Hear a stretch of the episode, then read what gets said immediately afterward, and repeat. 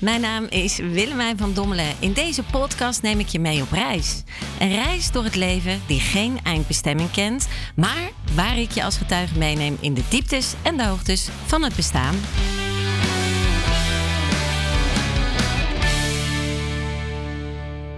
Hi, heel fijn dat jij er weer bij wil zijn. Oei, nu doe ik het weer, het rijmen en dichten. Welkom bij de eh, Pink Rebel podcast. Uh, ja, ik blijf het zeggen, maar als je nu uh, ineens inhaakt en uh, voorgaande aflevering niet hebt beluisterd, ja, dan is dat toch wel wenselijk dat je dat wel doet. Het, het mooiste is toch echt terug te gaan naar aflevering 1. er was dus een klein meisje, zo, zo neem ik je mee in mijn verhaal, in mijn monoloog van mijn levensverhaal, mijn levensfilosofie, mijn levenslessen. Uh, ik denk dat ik wel uh, levenswijsheid intussen heb. Voor zover ik kan zien, nog geen grijze haren. Maar uh, het voelt met momenten wel zo. En dat is ook oké, hè? Dat is, dat is mooi. Dat, dat verrijkt ons. maar het is natuurlijk niet, niet makkelijk geweest. En ik denk dat we daar ook um, ja, hart vanuit het hart. We mogen dat ook gewoon zo benoemen. En um, misschien heb jij in al die afleveringen ook al wel stilgestaan hoe je naar je eigen leven kijkt. Uh, hoe je naar je verleden kijkt. Hoe je naar je toekomst uitziet, hoop ik. En vooral ook in uh, hoe je in het nu staat. In het nu van je leven op, op alle domeinen. Laten we beginnen met het meest belangrijke en dat is gezondheid. Um, misschien ben je vegan, misschien ben je flexitariër, uh, polotariër, pescatariër, geloof ik dat het heet. Het maakt allemaal niet uit welke ariërs je bent, maar uh, misschien ben je sportfreak, misschien whatever. Maar natuurlijk denken we allemaal en mag ik toch hopen dat we de dingen doen um, die onze gezondheid kunnen bevorderen. En uh, ja, je bent een rebel of je bent het niet, maar af en toe een klein beetje genieten van de ondeugen des levens hoort daar dan ook bij. Hè? Lekker eten, lekker drankje. Uh, ja, goed, de dingen die, uh, die ertoe doen om, uh, om soms ook eens even in die chill-modus te kunnen gaan. Om je GABA in je brein ook even lekker te laten floten. Uh, dat is gewoon heel belangrijk. En, uh, en dat is ook meteen een stukje waar ik op wil reflecteren in je leven. Is uh, als je nu kijkt naar je gezondheid als, als het meest belangrijke aspect. Mede dankzij COVID, mag ik zeggen. Daar hebben we toch wel even een redelijke klap gekregen en een redelijke dreun in ons uh, welzijn om even stil te staan bij holy shit, wat mogen we toch dankbaar zijn uh, voor onze gezondheid. En daar zijn we allemaal op getest, uh, letterlijk en figuurlijk. Dus mocht je al niet hebben stilgestaan dat je gezondheid je hoogste goed is, dan mag ik toch wel hopen dat je dat wel hebt erkend na COVID. En dan heb je andere dingen, hè? de liefde, werk, familie, vrienden. En daarbij wil ik je uitnodigen om, om dat eens uit te tekenen voor jezelf. Om als het ware een soort balans, en dat kan je in je hoofd doen als je dit luistert in de auto of ja, zit je achter een bureau, kan je het op papier doen. Van op al die domeinen, mijn gezondheid, uh, liefde, mijn werk, mijn familie, mijn vrienden. Als ik die allemaal uitteken, ben ik dan vandaag waar ik wil zijn? Sta ik dan vandaag daar waar ik zou willen staan. En dan ga je vaststellen dat die nooit allemaal evenredig uh, vaak dan in balans zijn. Er is altijd wel eentje die even in disbalans is. Um, hopelijk natuurlijk niet je gezondheid, maar misschien iets op je werk wat even niet lekker gaat. Of uh, in je relatie, in je liefdesrelatie. Of in relatie met uh, ja, familie of met vrienden. En dat kan altijd gebeuren. Er is altijd ergens in je leven wel een disbalans. En um, dat is ook mooi, want als we die disbalans niet zouden hebben, hoe kan het dan een disbalans zijn? En hoe saai zou het zijn als alles in balans is? Vind ik. Anders is het wel uh, heel monotoon. Dus de vraag is eigenlijk voor jezelf, een stukje zelfcoaching wat ik uh, vandaag met je deel, is wat wil je anders? Wat wil jij veranderd zien? Of is dat goed, zoals het nu is? Um, de kans dat er iets is wat je anders wil, wat je wil veranderen, die is heel reëel. Op basis daarvan is het natuurlijk essentieel uh, dat je even gaat kijken van oké, wat kan ik daaraan doen? Wat is mijn aandeel? Wat is mijn ownership? Of zijn er ook nog andere betrokken partijen bij die ik daarvoor nodig heb? dus wat bedoel ik daarmee? Uh, als je in disbalans zit op je werk, dan heb je wel de betrokkenheid nodig van een leidinggevende. Uh, om dingen te kunnen veranderen of bespreekbaar te kunnen maken. Als het op gebied is van je liefdesrelatie, ja, dan zou ik het zeer zeker bespreekbaar maken. En om daar even meteen uh, bij stil te staan, wat wij vaak zien in de praktijk van PR Consultancy, is dat als een cliënt bij ons in een traject zit, dan betrekken we ook heel graag de partner van die cliënt. Omdat ja, die weet natuurlijk niet wat die, uh, wat die partner uh, in dat traject allemaal meemaakt, allemaal leert, wat, wat de ontwikkelingen daar zijn. Dus die, het is, vrij logisch eigenlijk dat hij uh, dan zich afvraagt van ja, wat bespreken ze daar eigenlijk? Waarom doet ze allemaal van die rare oefeningen in huis? Of als het een hij is, waarom uh, uh, doet hij dingen anders thuis? waarom ruimt hij niet altijd alles meteen op? Um, terwijl hij dat daarvoor wel deed. Nu is dat sowieso redelijk uniek bij een man als hij dat doet, maar bon heeft met mannelijk en vrouwelijk brein aan zich te maken. Maar wat we dan dus zien, is dat uh, heel weinig koppels, als die dan uh, bij ons in de praktijk komen, echt praten met elkaar. Echt de tijd nemen om te praten met elkaar. Hoe het echt met je gaat. Hoe is het echt met jou, lieve schat? Hoe voel je je? Hoe voel je je in jezelf in eerste, in eerste instantie? En hoe voel je je met ons? En ik zie dus heel vaak dat, dat cliënten die even vastlopen in het leven, en of dat nu met een chronisch stress, uh, vermoeidheidssyndroom is, of, of burn-out gerelateerd, of een meltdown, hoe je het ook allemaal wil noemen. Maar ze zijn in ieder geval ergens vast opgelopen. Er is een, eh, sprake van een grote disbalans. En een, uh, ja, disbalans vooral op energetisch niveau. Je energie is lost in space. Is gewoon, je bent continu moe. En, en ja, je work-life balance is uh, ook totaal uit balans. En heel veel koppels erkennen dan ook wel dat ze zeggen: Oei, ja, um, uh, hè, ik, uh, ik merk inderdaad eigenlijk wel op de laatste tijd dat je wat prikkelbaar, meer prikkelbaar bent. Maar ja, ik durf er dan niks van te zeggen. Een mooi voorbeeld vond ik ook van, van een koppel recentelijk. Dat, dat hij zei: Ja, als we dan rust hebben dan zitten we eindelijk even samen. En dan kijkt zij bijvoorbeeld naar het huis en dan zegt ze: Oh, of dan zei ze: Oh, het huis moet eigenlijk ook eens een keer geschilderd worden. En hij zegt: Ja, en ik, ik begrijp. Ik wij, wij zijn zo goed op elkaar afgestemd, dan begrijp ik wat ze bedoelt. Dus met andere woorden, ik stap dan meteen uh, naar, de, naar de garage. Ik pak, pak alle materialen die nodig zijn en ik begin met schuren. Dus ik dacht, wauw. Wat een mega Pavlov-effect. Maar hoe knap is het dan voor een vrouw die tegen de man zegt: Goh, ik denk dat huis uh, is geschilderd moet worden. En hij begrijpt dat zij eigenlijk wil zeggen: Ik wil nu dat je opstaat en dat je nu schuurpapier gaat pakken en gaat schuren. Wauw, ik vind dat echt bijzonder. Ik zeg: Nou, ik, zeg, ik denk niet dat dat bij Jacco zou werken als ik thuis in de tuin zit. Ik zeg: Goh, huis zou eigenlijk eens geschilderd moeten worden. En dat moet het ook echt. Ja, Jacco zal zeggen. Ja, ja, ik denk het ook, ja. En dat zit, dat zit dan, zeg maar.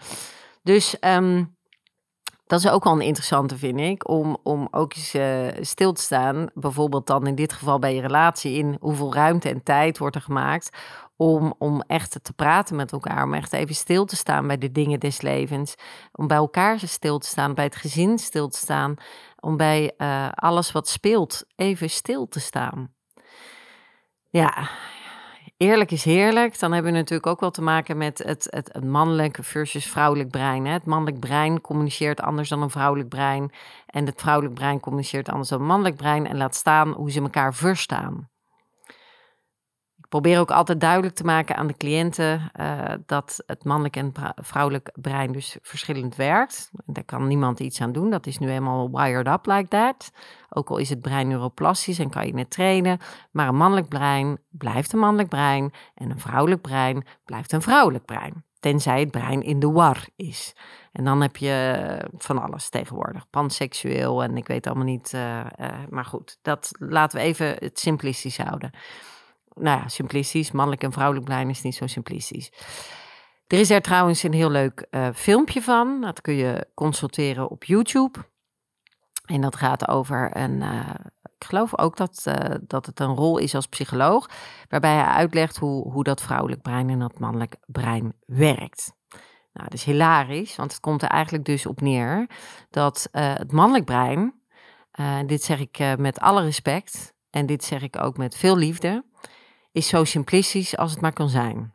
Het mannelijk brein is, uh, is eigenlijk werkt vanuit compartimenten, vanuit doosjes. Dus er is een soort vakje en dat is het vakje van de relatie. Er is een ander vakje, daar zit het werk.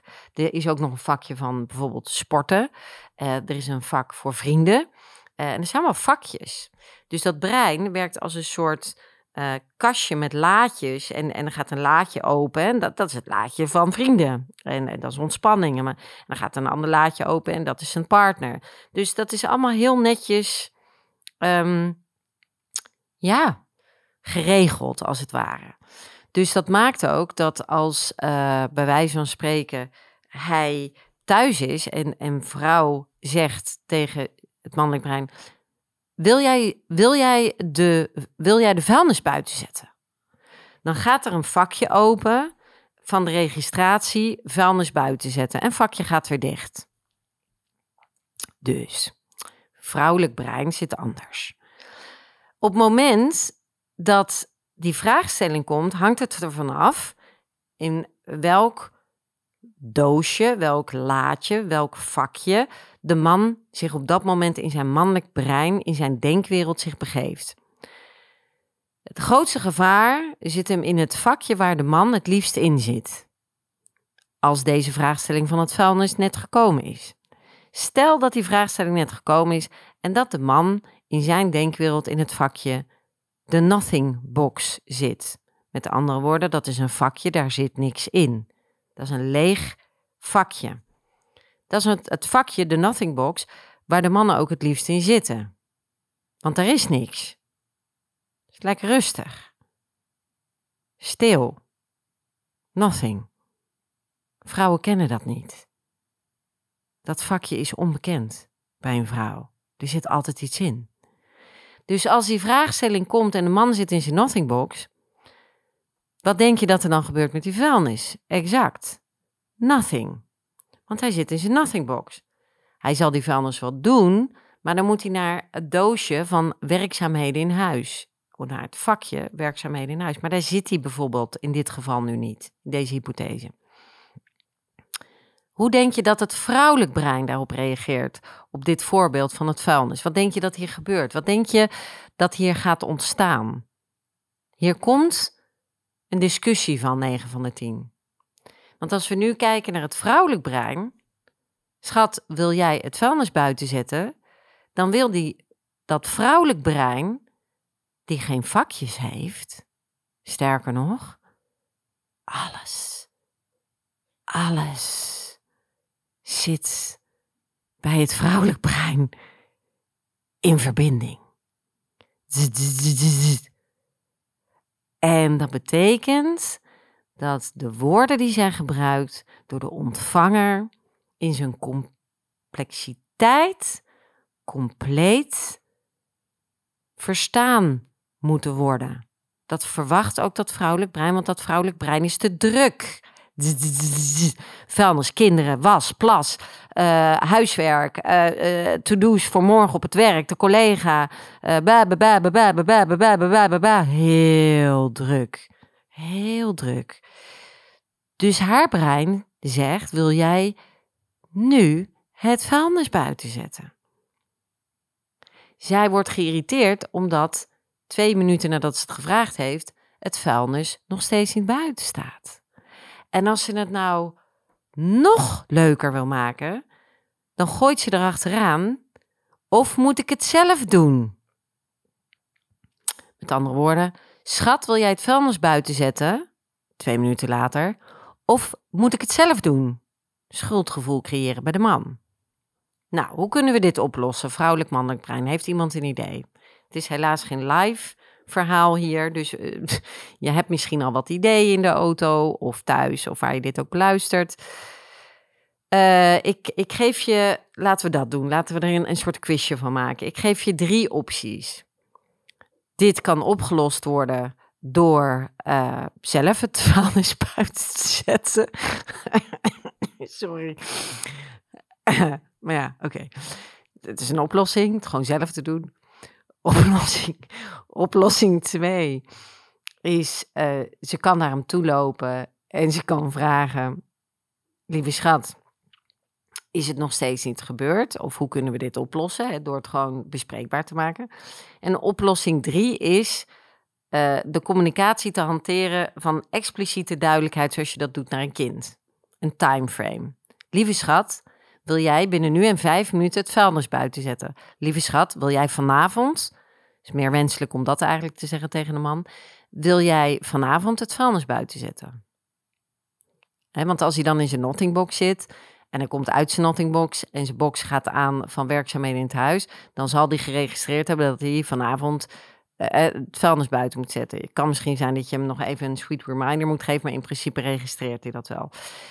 De communicatie tussen mannelijk en vrouwelijk brein, en dit is een gouden tip die ik geef, is om van de vrouw naar de man minder woorden te gebruiken, heel duidelijk te zijn, gevat te communiceren en altijd een tijdslijn uh, mee te geven. Of, uh, hoe zeg je dat, een verwachtingskenmerk mee te geven. Dus bijvoorbeeld, ik zeg nog maar iets, um, je hebt vrienden thuis zitten en je ziet terwijl je aan het opscheppen bent bij iedereen dat de wijnglazen leeg zijn. Uh, dat je dan niet vraagt aan je partner: Lieve schat, wil jij zo even de wijnglazen vullen? Of zal ik het doen? Maar in tegenstelling daartoe kan je dan gewoon zeggen: Lieve schat, zou jij zo vriendelijk willen zijn om nu de wijnglazen te vullen? Nou, uh, hij zal niet in zijn nothingbox zitten, want hij zit in sociaal uh, entourage. Dan zal hij dat ook wel doen. Dus dat zijn, eh, maar verwacht niet dat hij het ziet. Want dat is dan ook zo mooi. Hè? Eigenlijk wil het vrouwelijk brein wil eigenlijk dat de man ruikt wat zij denkt. Dames, dat gaat hem gewoon niet worden. Dus jullie zullen moeten mogen communiceren. En ben daar gewoon duidelijk in. Zoals je zegt tegen een kindje: nee, dat mag niet. En geef ook context. Waarom mag dat niet? Maar ook als je zegt tegen een kindje: ik wil dat je je tanden poetst. Uh, waarom? Ja, omdat dat eh, goed is voor je gebit, weet je wel. Maar oké, de waarom-fase, daar zijn de mannen al wel uh, hopelijk voorbij. Maar probeer gewoon gevat te communiceren. Voor de mannen die luisteren, zorg ook dat je ehm, actief luistert naar wat je vrouw dan zegt, als ze niet te veel woorden gebruikt. En verifieer. Wil jij dat ik vanavond het vuilnis buiten zet? Of zou je liever hebben dat ik het nu doe? Je geeft er twee opties. Je geeft er, ja, je geeft er twee opties. Uh, dat vindt ze fijn dat jij verifieert. En als zij dan zegt, oh nee, dat is goed als het maar vanavond is. Oké, dan zal ik het vanavond doen, maar dan moet je je ook committeren. Dus dat is eigenlijk de name of the game, zeg maar. Uh, nou ja, goed. Heb je daar vragen over, dan mag je, uh, of suggesties mag natuurlijk ook, dan mag je dat zeker via uh, de podcast doen. Dat mag je ook doen via Instagram of Facebook, als je me daar vindt. Heb je, heb je leuke suggesties? Ik hoor het altijd graag. Mannelijk en vrouwelijk brein zijn altijd bijzonder, bijzonder. Maar het belangrijkste wat ons verbindt is de liefde.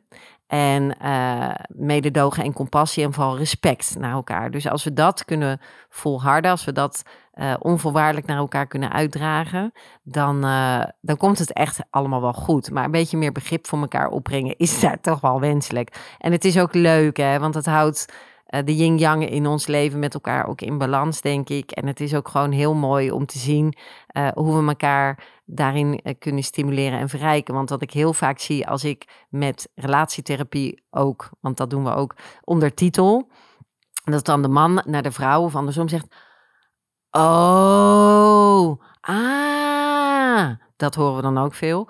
En dan ineens is het allemaal niet meer zo moeilijk. En dan ineens is het ook uh, niet meer nodig om die, die beladen discussies te hebben. Het is gewoon eh, de registratie van hoe iemand het aanhoort. En, en uh, ik zeg ook altijd, jouw perceptie creëert jouw waarheid. Dus de perceptie die, uh, die je hoort als jouw partner jou iets vertelt, creëert je eigen waarheid. Maar als je niet even verifieert of context vraagt of zelf geeft, ja, dan gaat het leven op een eigen golf.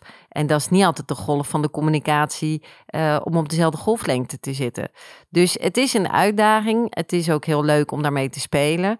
Uh, en, uh, en dan kan je heel veel lol in hebben. Jacco en ik hebben dat ook altijd. Maar dat gaat onwijs goed tussen ons. Omdat ik gelukkig natuurlijk vanuit mijn vak het mannelijk en het vrouwelijk brein misschien wel beter begrijp dan modaal persoon. Zonder dat ik dikke nek wil overkomen. Maar ik denk toch wel dat dat een voordeel daarvan is. En uh, ik zou je dus ook willen uitdagen om, om daarmee te gaan oefenen. En laten we dan naar de volgende podcast misschien de sprong maken. we hebben nu een stukje gezondheid gehad en uh, het stukje van de liefdesrelatie. En dan kunnen we de volgende keer misschien een beetje meer de diepte in over werk. Hoe sta je nu in je werk? Waar sta je nu in je werk? Ben je gelukkig waar je staat of waar zou je heen willen? Dus uh, voor vandaag was het dan even de focus op het nu. Maak de bewegingsoefening van jouw leven in het nu. Voor jouw leven, uh, wat je je wenselijk acht voor de toekomst en hoe je dat anders zou kunnen inrichten. En misschien helpen deze tips en tricks. En voor de volgende keer gaan we aan het werk met werk. Tot later. Carpe diem.